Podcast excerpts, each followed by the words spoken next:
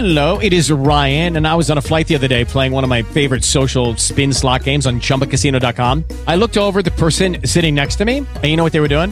They were also playing Chumba Casino. Coincidence? I think not. Everybody's loving having fun with it. Chumba Casino is home to hundreds of casino style games that you can play for free anytime, anywhere, even at 30,000 feet. So sign up now at chumbacasino.com to claim your free welcome bonus. That's chumbacasino.com and live the Chumba life. No purchase necessary. VGW Group. Void were prohibited by law. See terms and conditions. 18 plus. It's 332. I'm James Rapien in for Mo. This is ESPN 1530. On Twitter, at James Rapien. I'll get to your calls on Tyler Eifert coming up in a bit, but Joe Goodberry is on Twitter, at Joe Goodberry. Joins me pretty frequently here on ESPN 1530. He's on with me now. And Joe, you've watched, uh, I appreciate the time. You've watched every single snap of Tyler Eifert's career. And I began the show making the case to keep him. I think it's pretty simple. The 32nd ranked offense can't let an elite talent just walk out the door. Give him an, an incentive laden deal, which the Bengals don't typically do, and keep him around here next year. What are your thoughts uh, about keeping Tyler Eifert around? And, and when you watch the film, is there a big difference between him and, the Tyler Kroft and CJ Uzomahs of the world? Yes, there is a big difference. Uh, the the biggest thing, and, and you know, if people have maybe a recency in their minds, Tyler Eifert was a shell of himself this year. And he never looked as quick as normal. He never looked as agile. Um, he there, he wasn't getting open. I mean, it didn't it didn't last long, but he was on IR pretty quickly. It's been almost three years since we've seen a fully healthy Tyler Eifert, 2015, and that was a fantastic year. Uh, and that year, he was a red zone threat, a target, a guy you can use consistently down there. Uh, but he stretched the field too up the seam. He's a guy you can split out wide. You can put him in the slot. You can run uh, wide receiver routes with him. And what it does is it creates a mismatch on every single play. Something the Bengals desperately need when when it's just AJ Green the last couple of years um, is, is finding a guy that can just line up and win, no matter the situation. And that's Tyler Eifert when he's healthy. Kroft had a very good year, and he was one of the best, biggest surprises uh, of the season. Uh, but for the most part, he's not a guy getting open because he's a dynamic athlete or because he's a great route runner. He's a big body with good hands, and he's tough. I mean, he he made a lot of nice catches, a lot of red zone catches, but at the same time, uh, he you know he wasn't changing the game. He wasn't stretching the field up the seam. Uh, defenses really weren't concerned with him. Uh, there was a lot of games he he disappeared. and We didn't see him, and, and that's the case sometimes with a lot of players on this offense. But uh, the difference between the two is that Eifert is an elite talent in terms of ball skills, ball tracking, uh, route running, agility, and, and combined with that size, he's a wide receiver playing tight end. And, and uh, the thing is, is he healthy? And that's always the question with with Tyler Eifert. But because he's coming off another injury, um, you know, well, the, the team will know it, it, how he's doing. How's his rehab doing? It, can you even sign him right now? Can you even sign him for this year? If he go, heads the free agency, is he able to even take visits and work out, or a team's going to have to wait until August to sign him? I, I don't know that. And uh, even if it's a one-year deal that's incentive laden, where if he plays, uh, you know, 12 games at least and catches 60 passes, you know, decent decent targets to, Mhm. to, for him to reach. It, it, I could see that deal, and that's what makes sense. I think that makes sense for whoever signs him. Yeah. The difference will be the guaranteed money. Um, the Bengals don't typically give out uh, large amounts of guaranteed money. I think it would be very hard to justify giving out large amounts of guaranteed money to Eifert. But another team out there that really lacks weapons, I, I sound like I'm describing the Bengals, but another team with that money that will shell that out is probably the best option for him. That way he knows he can make some, he can bet on himself at the same time if he does stay healthy, but yeah, at the same time, he makes a little bit in, case he isn't. Yeah, I look at it that way, and and I just I think this team is that that team that needs weapons, that needs elite talent. I keep hearing how Andy needs more weapons. Well, uh, we are still waiting for the Bengals to find a replacement for Marvin Jones. It's it's going to be very hard for them to find a replacement for a guy like Tyler Eifert. To me, why not give him I don't know two two million dollars for this year with a bunch of incentives to where he can get to that seven or eight million mark. The Bengals just don't do that historically, but it's something to me that I think they should look at. And the thing with putting all these incentives in for Tyler Eifert's contract is they won't count against the cap next year because they're likely they're not likely to be earned based on the last year. Um, if you put he's got to be active for ten games, he didn't do that last year, so that doesn't count against the cap. If you put he needs to catch forty passes, that won't count against him again because he didn't do it last year. So likely to be earned and not likely to be earned incentives count differently against the cap, and all of Eifert's will be not likely to be earned. Uh, so he would be a very low cap hit but potentially can make himself a lot of money. So that's why I do see it making sense. I just wonder if another team is going to say, you know what, we think we can take this bet right now. We are devoid of talent. What what he brings when he's healthy could change our offense, and we need a guy like Tyler Eifert. We'll bet a little bit more on him than the Bengals will, and I could see that happening. Joe Goodberry is our guest. Make sure you follow him on Twitter at Joe Goodberry. Joe, let's dive into uh, the Senior Bowl because the Senior Bowl practices kicked off today, and I'm seeing all these hand measurements and different things. And Josh Allen's making headlines, saying something about Aaron Rodgers in one of his interviews, and now people are in an uproar. You're you follow the draft as close as anyone. You watch all the film. What is so, or, or what is the importance? Why should fans pay attention to the Senior Bowl, and, and what do you use it for as far as your evaluation process? Well, it's the first time you see these prospects outside of the comfort of their university. Um, and, and that's important because obviously every single one of these guys are going to have to make that transition in some way to the NFL. And a lot of times these measurements are oh, to confirm what you saw on tape or what they're listed as with their college, but a lot of times these guys are listed incorrectly at their college, or they're they're listed what they were three years ago. So a lot of times these guys will be uh, an inch shorter, maybe 15 pounds heavier or lighter, that makes a difference. Now, if a guy can play, he can play. But at the same time, you want to be able to fit guys into what you have. Like if you have uh, a prototypical for quarterback, you need them. You want them to be six foot three at least, two hundred twenty pounds. If they're above it, six five, two forty five, like Josh Allen, that's fantastic. You want their hands to at least be uh, nine and a half inches, and anything less is a concern because you can have fumble issues, not be able to grip the ball in, in bad weather. Uh, the, the spiral, as they say, is not as tight a lot of different things that I don't know if they matter. But most guys who have big, great measurement and great athleticism turn out to be good players, and the guys who don't have a chance to fail. And that's why you're just eliminating guys. If a guy, if a player comes in and he now he's he's five nine and 185 pounds, well, that's going to drop him down. Whether he's a good player or not, it's going to drop him down a little bit because the value isn't going to be there. Uh, but besides that, besides the measurements, and that's a big thing, it's seeing these guys uh, under an NFL team's practice. Uh, going against great competition. I mean, the, you watch Alabama going against SEC defenses or these these bowl games at the end of the year. That's when you see really good competition. But this is even better. They're going against the best of the best from all over the country and in isolated situations, which is great if you're watching film and you want to watch draft prospects. You want to isolate them from the offensive scheme or whatever route they're running or, or a bad throw by the, by the quarterback, whatever the case may be. You want to see one-on-one matchups. How does this guy win? How does he look next to other, you know, you got five other seniors and this wide receiver's running a route and he runs it better than the other guys. Does he run it quicker? Does he, does he run it sharper? Does he is, does he you know stem his route better, stay vertical, and break off it quicker? It's easy to compare when you see these guys going back to back to back. They really start to separate themselves the competition is more than just an all-star game. Uh, it's not like the Pro Bowl. It's these guys are fighting for their jobs and fighting for the right to be drafted higher.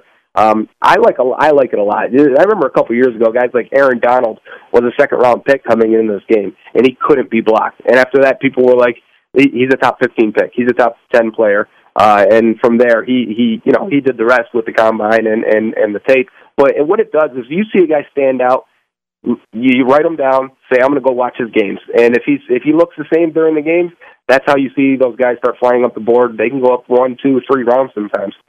Joe Goodberry is our guest. Give him a follow on Twitter at Joe Goodberry. Joe, are there any players that you have your eye on? Are there specific players that you have your eye on, or is it just kind of a, a blank slate where you look at it and wait to see who, st- uh, who stands out during the Senior Bowl? It, it's both for sure. I, I like to let guys jump out and grab my attention because that's going to happen. Uh, you know, whether I'm trying to focus on a player uh, and someone keeps popping up on the screen or keeps making a play, it, that's going to pull my attention anyway. So I always, I'm always open to that. But there are a few guys. There's three offensive linemen I think in this in this uh, game here. They're probably day two picks, and uh, so far, this first practice, they've really stood out. Uh, two guys, Alex Cappa, a guy from Humboldt State. He's an offensive tackle, about six six, three hundred pounds. He weighed in today. That's a Division two school, but when you watch him, and people have been throwing highlights uh, uh, of his on Twitter all year, he just wrecks people. And yes, it's Division two, but he is throwing guys down. He he's mauling people. He's got the attitude, and he's already thrown a couple people down in one-on-one practices today.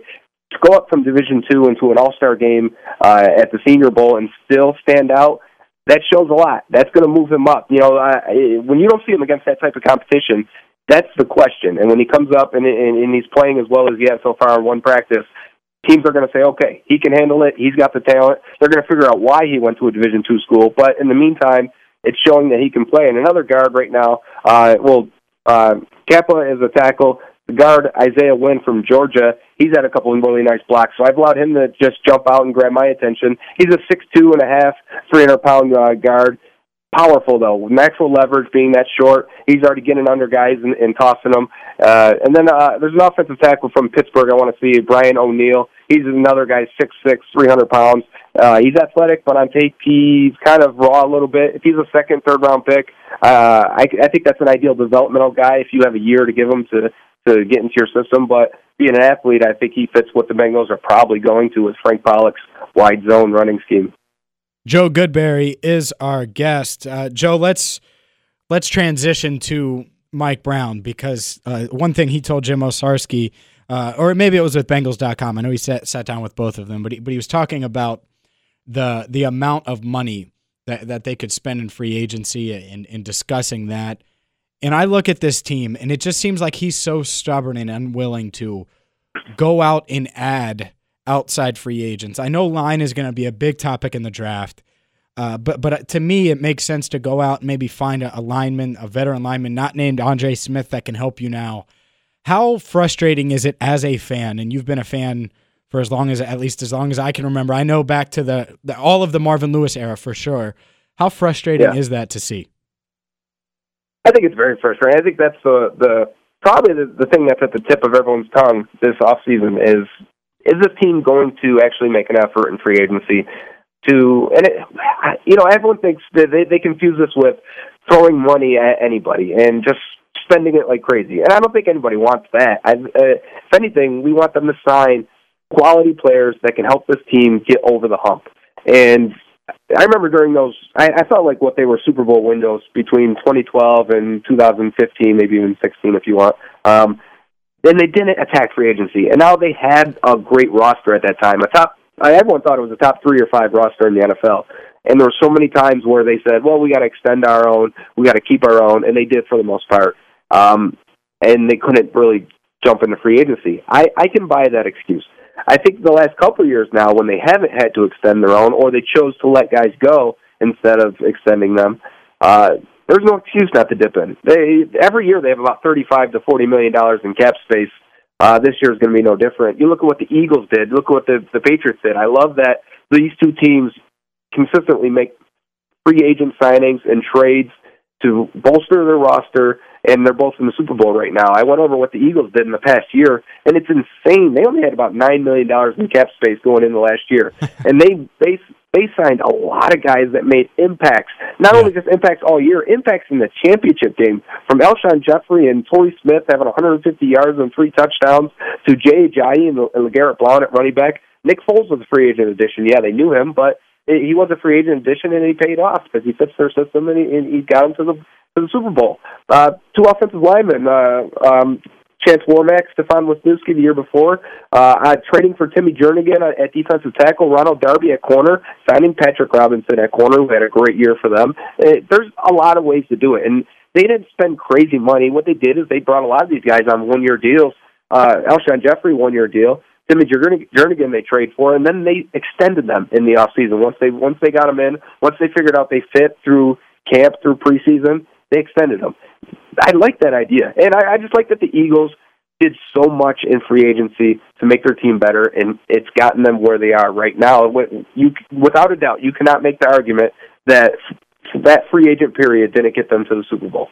Yeah, I I completely agree, and that's that kind of leads me to my next point because let's just say they don't think they have enough cap space. I'm going to give you three names. Uh, Mo mentioned them on the show yesterday, and then you let me know if they showed up in film or if those are must have, must keep names or must keep Okay. players. Um, Michael Johnson, Adam Jones, Brandon LaFell. Because if they moved on from those guys, it would free up nearly $15 million against the cap. Uh, I, your thoughts on, on what you watch? You watch every single snap that they took this year. Uh, how much did they offer the Bengals? I would say my thoughts overall are the same exa- same as 2017. They we made this argument in 2017 that they didn't need those three guys, Yep. and uh, they decided to keep them. And that 15 million dollars was the difference between Andrew Whitworth. Uh, you know, I would rather have Andrew Whitworth and figure it out uh, from there. They ended up not needing. Now, Michael Johnson had a had a pretty good year with this late in his career, but at the same time, that's not an irreplaceable stat line or a guy or an impact that's irreplaceable. You could have found that somewhere. Uh, I, everyone, everyone was claiming or clamoring for uh, Jordan Willis and Carl Lawson to get more snaps towards the end of the year. Chris Smith could have eaten some of those snaps. So, yeah, I don't. They don't need those guys. They really Yeah. don't. Now I understand there's questions at receiver because John Ross didn't get to play much. Because even though Malone got a lot of snaps, he didn't really produce. Tyler Boyd, while he ended the year really hot, there was a lot of questions throughout the year of what he is and what he can offer. Uh, so I understand if they say they want LaFell, but LaFell again, the role he played where it was way too big in this offense, where they relied on him way too much. He played the most snaps at receiver. Uh, that can't continue if you're going to keep him. Pac-Man Jones, at this point, I think he has an option, so it, it would make sense to me that either he either retires or they decline the option. And Michael Johnson, I still think that's a need position, even if you keep him. So, in my opinion, you let him go and you look in the free agency to fill that, or or the draft to take another defensive end D tackle combo guy. I just think those three fine players, veteran guys that they like, and that's the Bengals have leaned on that way too much under Marvin Lewis. I think it's about time to get some upside, uh, bring some guys in with a little bit of unknown that can potentially be better. Yeah, they may be worse. They may not fit in the locker room just as good. But at the end of the day, they may make more plays or be more healthy. In the case of Pac-Man Jones, Joe, final question for you. You've been great with your time. Uh, Jim, uh, Jim, uh, To- Todd Haley, excuse me. I was getting to my tease for next segment. Uh, Todd Haley joins the Browns as the offensive coordinator, joins Hue Jackson up there. They have a bunch of draft picks, obviously a bunch of cap space. Are the Browns closer to turning it around than we realize with Hue Jackson and Todd Haley together with all the cap space and the GMs and, and all that stuff? the two concerns, and they're the two most important concerns on, on any on any team, is head coach and quarterback. And for the Browns, uh, while Kizer I thought flashed at times, I don't think you're at sitting number one. You know, if they make the right pick, they're out of the basement very quickly. I, I think their their roster is good enough to have a quick turnaround if they find the right quarterback. I start to wonder about Hue Jackson though. I think Todd Haley helps if Hue Jackson allows him to run his offense because there were times last year watching Jackson uh, control that offense and, and the entire team. They just had so many guys out of position, or as if he didn't know what they were, or what they could and couldn't do.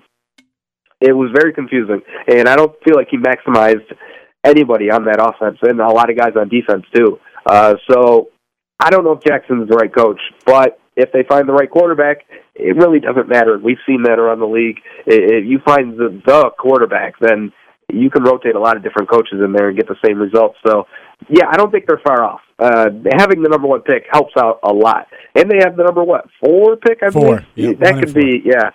Say you get say if Josh Rosen or Josh Allen, whoever their guy is, at number one, uh, and then come back and get a Saquon Barkley or something. Yeah, they're very close, and and in fact they are uh, they're they're kind of scary at that point. Yeah, they could also. I I was thinking like they could get Kirk Cousins and then use both Yeah. draft picks because they have a ton of cap space. It's unreal, like eighty million, I think, or seventy million. So he's Joe Goodberry. Yeah, Make sure you go ahead. I was just going to say, yeah, they're one of the teams that I could see saying uh, we can throw money at Kirk Cousins because it doesn't affect us. I think Cousins is a because I I've gotten the question. I don't know if you have for the Bengals. Well, well, is Kirk Cousins an upgrade? Yeah, And for me, I, I think the price of what he's going to command in an open market for the amount of upgrade you get is not worth it. But for a team like the Browns, where cap isn't an issue and where they're at at quarterback, then it would be definitely worth it for them. yeah, I completely agree. He's Joe Goodberry. Give him a follow on Twitter at Joe Goodberry for a bunch of draft stuff as well as Senior Bowl coverage. Joe, as always, man, I appreciate the time. Thanks, James. Good stuff from Joe there. Covered up a, a bunch of stuff. Man, that interview went long. I'm way behind. Taryn's going to kill me. Jim Owczarski, Cincinnati.com, coming up in 10 minutes. Jay, I'll get to you next on ESPN 1530. With the Lucky Land slots, you can get lucky just about anywhere. This is your captain speaking. Uh, we've got clear runway and the weather's fine, but we're just going to circle up here a while and uh, get lucky. No, no, nothing like that. It's just these cash prizes add up quick. So I suggest you sit back, keep your tray table upright, and start getting lucky. Play for free at LuckyLandSlots.com. Are you feeling lucky? No purchase necessary. Void where prohibited by law. 18 plus terms and conditions apply. See website for details.